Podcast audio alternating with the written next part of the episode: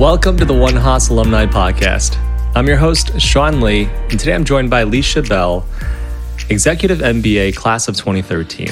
Welcome to the podcast. Thanks for having me, Sean. Leisha, you have a very rich background uh, of experiences, but before we talk about your career, we'd like to really hear about your origin story, where you're from, mm. where you grew up. Yes, I love that. So, I was born in Los Angeles and I later moved to the San Francisco Bay Area to be a part of the tech.com movement. But ancestrally, my family's from the South. Both my grandparents are from Louisiana and they migrated to the West. This is during World War II to work on the shipyards and the ports. And so my mother is a native Los Angeles, California. So I'm second generation LA, which I'm very proud of. We got you out to San Francisco, to Oakland. Yeah, so I graduated during the dot com boom of the 2000s, late 90s, 2000s. And I was so fascinated about what was happening in the Bay Area around the tech movement. So I was a business major, but I quickly knew I needed to, to get into tech. And so I took up a minor in computer science for information systems. Wow. Um, so I could be rooted in that movement. And it has uh, served me well. I've been here for 20 years doing the same type of work. I was very lucky, I guess. I should have had that insight. Doing exactly what I'm supposed to be doing. so, what, what did you go into first as a career? Yeah, so I started in banking. I joined Wells Fargo in their leadership development rotational program. I was an information technology associate. So that allowed me to rotate through various parts of the business and kind of learn my way through the company, working on different technology projects. I mean, how deeply in IT were you? Were you a programmer or were you more on the operational side? I used to say, I can look at the code, I can read it, but I surely don't want to do it. so I actually sat in engineering for most of my career. Uh, as either I started initially as a project manager, a business consultant. I was always in this liaison role between the business team and technology team. So that's where I straddled most of my career, mm-hmm. sitting in technology, but fortunately, never having to code, which I'm so thankful for. That's awesome. now, I guess walk us through the progression of your career up to Haas and then after Haas. Yes, yes. So I told you about me starting at Wells Fargo. I stayed there 15 years, so I call it my first retirement. But during that time, I did a lot of exciting things. I essentially got to build the team that did the M&A for the Wells and Wachovia merger, which built cross-functional teams, led HR systems and talent integrations during that time. I was also at Wells Fargo for the subprime lending crisis that happened and navigated that experience for marginalized communities during that time. And I also was one of the first people to launch Apple Pay, have a very interesting perspective on mobile payments, digital money movement, starting from my first project there being bill pay, paying your bills online. You know, my mother was like, I'm never going to stop writing and sending checks in the mail ever. so uh, that was a big cultural shift at that time. After the kind of financial collapse of 2009, I decided to go back into business school. Um, after Haas eventually let me in after three times of trying. So they didn't know they wanted me, so I kept persisting. eventually they let me in. And I went at an experiential time where uh, the company was post recession at the time and was starting to do layoffs. So I went back to Haas and I got laid off six months into Haas. which was very interesting because I had all this free time and I was able to become a full time business school student. And I moved to New York and I got to travel the world with my classmates. So I would say that was a really interesting career break for me. So I went to Haas, I did the Berkeley Columbia program. And upon graduation, I actually went back to Wells Fargo to do another temporary assignment to work on digital payments. And I was the chief of staff for the head of credit. After that, I left Wells Fargo and went to Kohl's and I did retail e-commerce. So I was responsible for essentially the checkout experience related to mm. payment. So I mentioned launching Apple Pay at Wells Fargo. When I went to Kohl's, I launched Kohl's Pay. So essentially, I was in the world of retail which is a way funner industry than banking. And I stayed there for three years. After that, I went to the startup, put my startup hat, and I went to work for a company called Feedzai, which is a artificial intelligence company that fights fraud and payments. So mm-hmm. I was mm-hmm. director of product there. The company is headquartered in Portugal. Uh, so I spent half my time in Europe and traveling all over Europe, fighting fraud, building strategies, looking at algorithms and models for AI on how we could break uh, various fraud patterns. So I wow. did that until a classic startup crash and burn. and I recovered, and then I uh, came into PayPal, which is my current employer. So there I'm working on Venmo Commerce. So not the P2P, send your friends money, but actually the product that Uber uses and many large merchants. So you can use Venmo as a payment method. And that's wow. where I am today. So Uber uses PayPal's Venmo for their. Yes, they do. Wow. Okay. We're the only way you can get Venmo, so you have to call us if you want it. That's amazing. Mm-hmm. That is amazing. I use Venmo for so many things. Um, and when you're talking about that startup, yeah. it's so funny because I was helping one of my colleagues from last summer. He's been looking into the startup called Bolt. Oh yeah, um, yeah. Mm-hmm. Bolt has been just uh, skyrocketing, and that's their huge value proposition, right? Is that fraud detection, right? And and improving conversion. And I just I at first I kind of brushed off the impact of all this because I so I forgot if I told you I, I used to own e-commerce companies. Like that's those were my first oh, businesses. Okay. So cool. um, so one of them's still around today. Actually, it's been I think over ten years now. And nice. I actually used Wells Fargo. Actually, I used authorize.net that was resold by Wells Fargo as our payment gateway. Mm-hmm. And then it was just a terrible experience. Not Wells Fargo, but authorize.net in of itself because it's the fraud detection was so archaic. You literally you check these boxes that said, "Oh, do you want the addresses to match?" And if you don't, then we're going to let this transaction through, and you'll have to deal with the fraud. And if it's fraudulent, then we're, we're not even going to talk to you. We're just going to take the money out of your bank account immediately because we don't care if you already shipped the product. And it was just, it, it, it literally became something that it became the status quo that I just accepted as a right. business owner. I just said, you know what, I'm going to build this into my costs, right? Right. Two percent is going just going to be prone to fraud. You know? Right. But to hear that you were working behind the scenes in some of the more proactive companies that, right. that were trying to solve and deal with this stuff, that's pretty cool. I yeah. that helps make make the connection as to how and why you're just so interested in finance as well. That's and AI. Cool. AI is a personal passion. Actually, yeah, that's that's a huge part of it. Wow, that's pretty cool. Sorry for that tangent. I just had to share because no I, I, didn't, I, didn't, actually know that part um, of your career. and so, um, actually, I want to hear a little bit about the Berkeley Columbia experience. How did yes. you, how, like, how did that work class wise? I know that program went away in 2013 when you graduated. Yes, yeah. We actually feel like we're like the kids of divorced parents. They agreed to split after us, and so we feel responsible for that, and we're sorry. It was an amazing program. Yeah, so it was a two for one deal, is what we call it. So literally, we have professors from both schools, and we traveled back and forth across the country taking classes. So you have wow. one week in Berkeley, the next month you go to New York, the next month you go to Berkeley. Uh, and so it was just crazy. It was actually crazy. Like there's a five hour flight because most of the people are mm-hmm. mostly West Coast. There's a few New Yorkers and a few folks in the Midwest, but essentially just a traveling program. And so That's we amazing. would just have the bi-coastal experiences every month. San Francisco, New York, living the life. We're definitely, yeah, we we're definitely more studious when we were in Berkeley than in New York. I will tell you that. That's so funny. It was still a 18 month program? Yes, 18 month accelerated program. Got it. Drinking out of the fire hose. I guess I, I, do have to ask was there anything in particular that you were looking to get out of the MBA skill set? yeah, you know, I knew that I wanted to take my career farther than where it was going.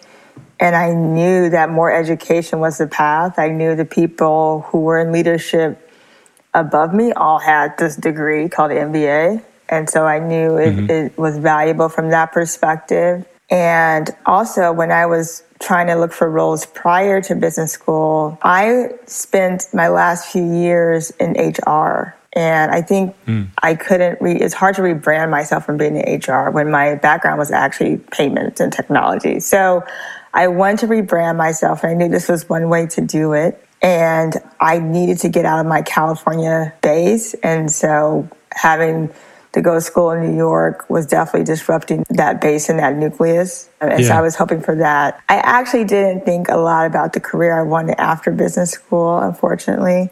So I kind of took business school as just an experience and I took all kinds of random courses and they probably weren't as orchestrated, but those random courses actually led to what I would eventually be doing. Uh, so I am grateful for that path. The MBA is what some call in the educational sabbatical. exactly.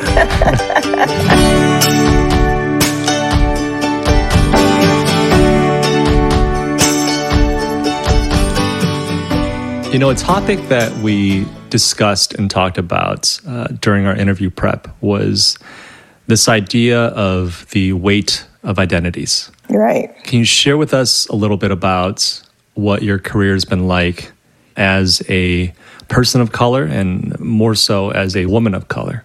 Yeah. It's a very interesting conversation and dialogue as we talk about identities, and some people think it's a social construct, which some identities are social constructs, but being black and female is not a social construct. That uh, that's my DNA.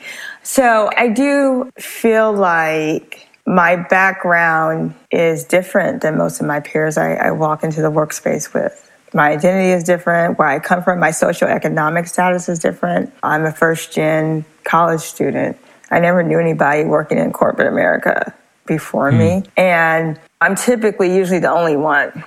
And I think what that looks like is that people size me up really fast before I even get a chance to speak or state my purpose or say who I am. In most right. of my teams, and I was the only non Indian, non male in development groups. And I think partially I'm discounted uh, a lot about what my architectural experience is, what my payments expertise is, what I know about money movement transactions, AI, and fraud. And, you know, I've been a professional in this for 20 years. So I actually know right. a lot about this stuff. And I did have a computer science minor. So I actually do get it at deeper levels than people give me credit for. I think that's part of it. You know, when I was doing AI work in fraud, I went to Tel Aviv, Israel, and I was held at security at the airport because they couldn't believe this black American woman was working at this company doing something very suspicious. And maybe I was a spy. And it, it, it just didn't register because most of the people in that community are marginalized Ethiopian Jews and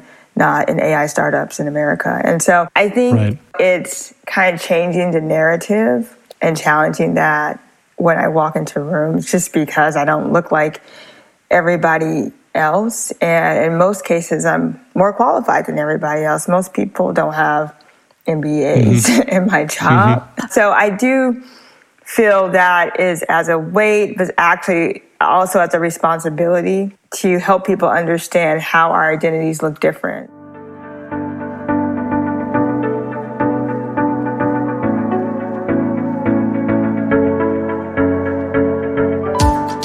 I was talking to one of my leaders who is also a woman of color. She's Indian. I'm black, right? And when we say that, we mean two different things. She has her own experience, which is important as an Indian woman of color in tech, and I have mine as a black woman of color in tech, and there's quite honestly less of me and more of her. And so when we talk about how we assimilate identities, they're not all equal because we do have a social construct of race in our society that devalues black and uh, Latinx people. And mm-hmm. it's systemic and it's proven. And I think we have to understand that when we try to put these narratives together, together about how we show up. So it, it is harder for me to show up as the only one in a room in a company that doesn't support my cultural narrative, my food, my all these things that, that would make it home, it's not home for me. I'm mm visiting and trying to find my way. And I think for everyone to kind of be more aware of those identities and affirm those different identities that are not the dominant narrative is helpful. No, that's very true. No, there's a lot of invisibility to it because mm-hmm. it's because if you're not exposed to different experiences or identities, then we all live, we could all live in our bubble. I mean, there's a reason why I live in Oakland because there's black people in Oakland. I could have lived in San Francisco, but I wanted something affirming where I planted my roots and see people that look like me because I couldn't get it in my day to day job. Right. You know, and like all these ways, there's survival tactics, right? It's like, you know, you're in different cultures do it in different ways. Right. I actually remember Marco Lindsay was mm, sharing this that he he was saying he very intentionally lives in Oakland so that he can mm. be an example to the community and show them that yes, I'm black. Yes, I'm a you know businessman. Yes, I'm all these things, right. and you can too. Uh, you can be too, right? Right. I think there's a lot of power in that as well. No, that's great. So I think the segue for that is, you know, you shared a little bit with me prior about your interest and passion in providing access to financial services mm. to the underserved. And you mentioned even the idea that you uh, ultimately you want to launch a fund yeah. to provide capital to the underserved communities. Can yeah. you tell us a little bit about that? Yeah, I'll give you some numbers. People like data. 0.006% of venture funding goes to black women. There's only about 40 black women who've raised over a million in funding. In the city of Los Angeles, where I am from, black and Latinx people only hold 1% of the wealth of that city.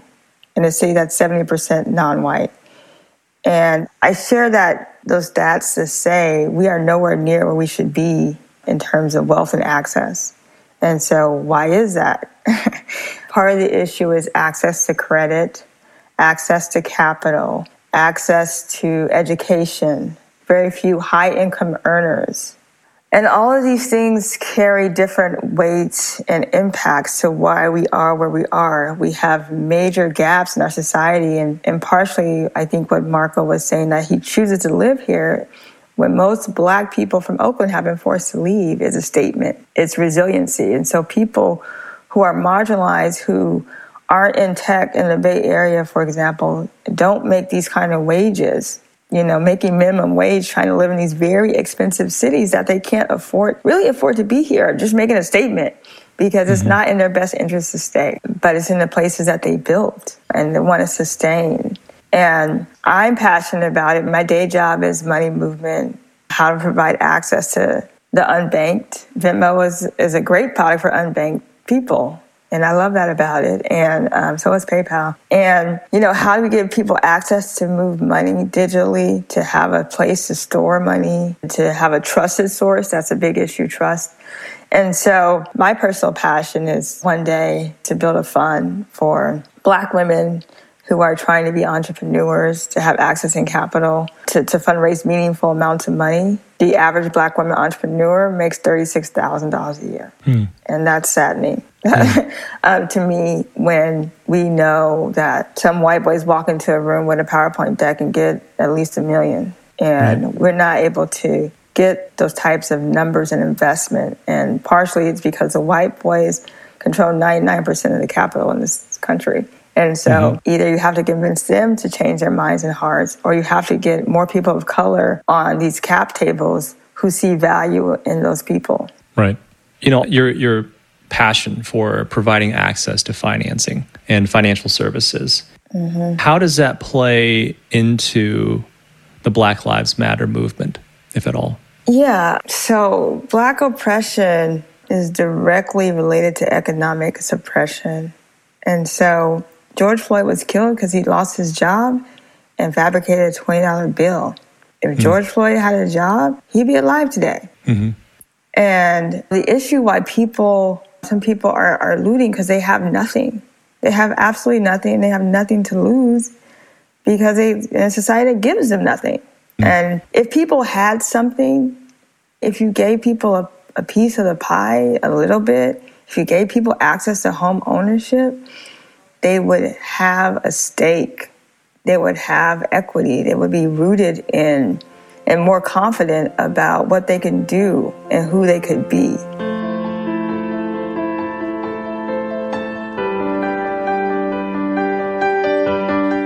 And unfortunately, we've seen this time and time again. The, the uprest is not just about Black people getting murdered unconsciously, it's also about the lack of opportunity that Black people have.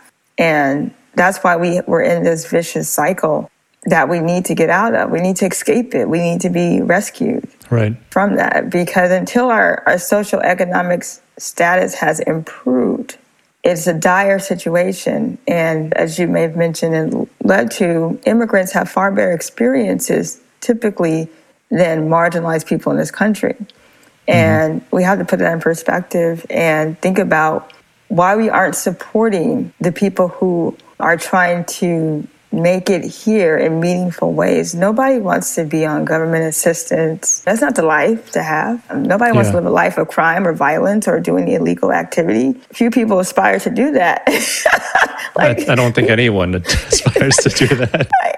Everybody wants the American dream, right? Everybody yeah. wants to have a house and be able to feed their kids and have safe environments. yeah, that's so true. I mean, that's this is the house that we built, and it's you know the American dream isn't built for for everyone else but Americans. I think that's that's what's really fascinating as an immigrant, you know, coming here. And I, I think even when I talk to my parents about that narrative, it's they actually helped me realize that they came here because America was strong and great. And yeah. and it, I do feel like this is a whole nother can of worms. but they, there's definitely a lot more that we need to do for our country and our people. Yeah. And I, I think mean, it, it, really yeah. starts with people of privilege. Yeah. How can we make this opportunity for all and not opportunity for some? Mm-hmm. Right. So, aside from your plans to launch a fund, what are some other ways we can help seed this ecosystem mm. to create more diversity, equity, inclusion? Yeah, I mean, you know, vote with your pocketbooks, make statements with with your checks, right? Investment. I can't think of anything more important as investment, and it's not just investment in, in venture capital. It's supporting uh, small businesses. It's providing scholarships we're in a country where it doesn't matter how brilliant you are. If you can't afford to go to college, you don't go. That's mm-hmm. silly. If you're a brilliant and scholar, let's throw you some free money. We have yeah. this kind of society that uh, values your social economic status more than your actual talent and capabilities. Mm-hmm. And how do we we shift that? Is we I believe in affirmative action. I'm an affirmative action product myself. So mm-hmm. What, what if I wasn't here? What if I wasn't given that opportunity, which I'm very grateful for? We wouldn't have that. And we, we need systemic policies because otherwise we, we don't behave. like it doesn't just magically happen. You actually right. need policies and infrastructure. Vote, please vote. I mean, this is how we move things in, in this democratic society. And that's what we need. Yeah. And the other thing that you were mentioning is voting with your pocketbooks, right? And that's something that my wife and I had a discussion about uh, a couple weeks back when she was just saying we all have this power that sometimes we don't even think about in how and where we spend our money. Mm. And that in of itself, what businesses we choose to support, right? And as our society becomes more and more transparent, hopefully this trend continues, where people can see, you know, what is it that this X company stands for or that company stands for. That we are conscious about voting with our pocketbooks because right. we don't have to buy from that company. You know, there's many times that we don't buy something. People buy non-GMO. They spend a little bit more money because they believe right. in a, this cause. And so when it comes to other things, it, this applies to everything. Everything. We, we should make a conscious decision to support financially the the businesses that you know are aligned with us. Totally. I think that's actually a really positive trend. All right. So uh, I guess let's hear a little bit about PayPal.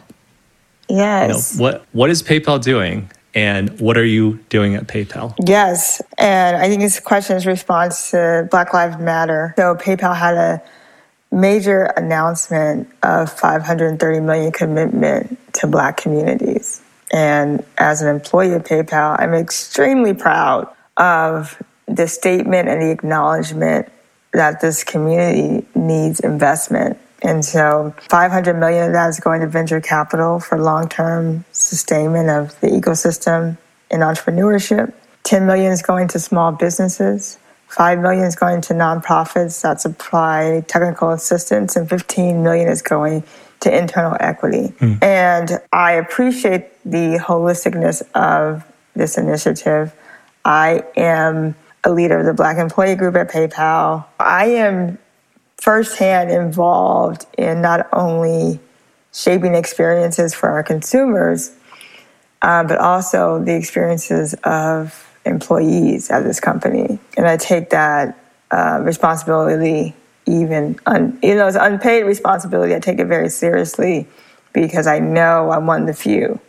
mm-hmm. And so I'm very proud of you know, working on these initiatives and executing in a meaningful way. Does it ever feel exhausting that you're the only flag bearer or that you are the flag bearer? Yeah, yeah, it definitely can be exhausting. And I do hold some privilege that I am, you know, halfway through my career and have been here, been there, done that before.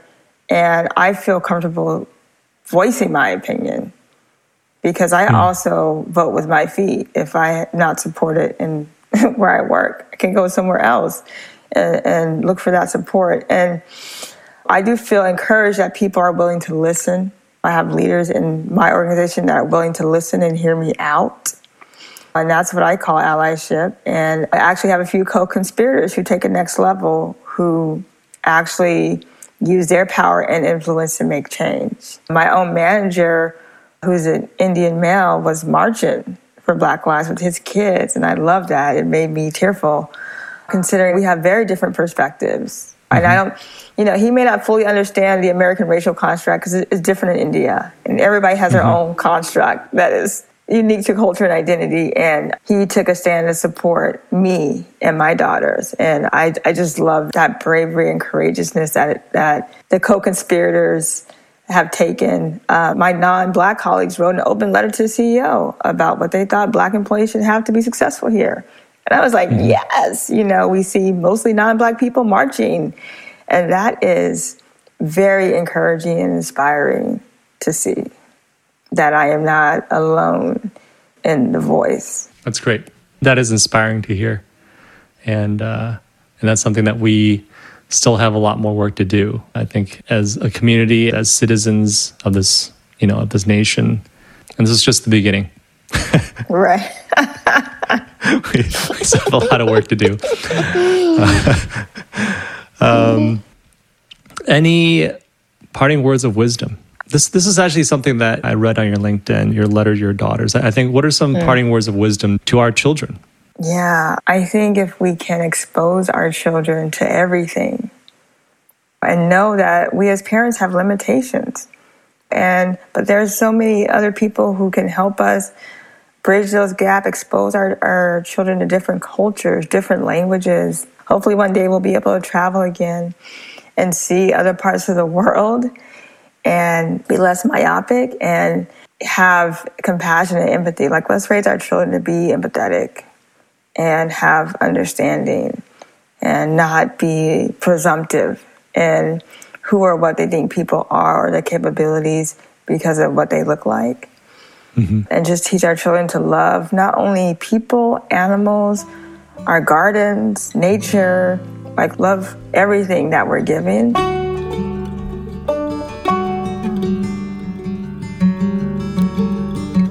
And this is a time of like gratitude, particularly during the season of stillness in Corona, and just being grateful that we have a community of people who are with us, are walking with us, supporting our neighbors. You know, I really am enjoying the energy of, of love and, and just camaraderie right now. So I want to keep it going. Even when we return back to normal, I don't want us to forget that we actually took time to talk to our neighbors again, you know, we did grocery shopping for the elderly. We took all the things, the acts of compassion that, that's been going on. Let us sustain that in a beautiful way. It's beautiful. Thanks for sharing that, Leisha. Thank you. It's been a real pleasure having you on the podcast today. Thank you so much. Go Bears. Thank you for tuning in to another episode of the One Haas here at Haas Podcast. If you enjoyed our show today, please subscribe to us on your favorite podcast player and give us a rating or review. You can also check out more of our content on our website at onehaas.org, where you can also subscribe to our monthly newsletter. Until next time, go Bears.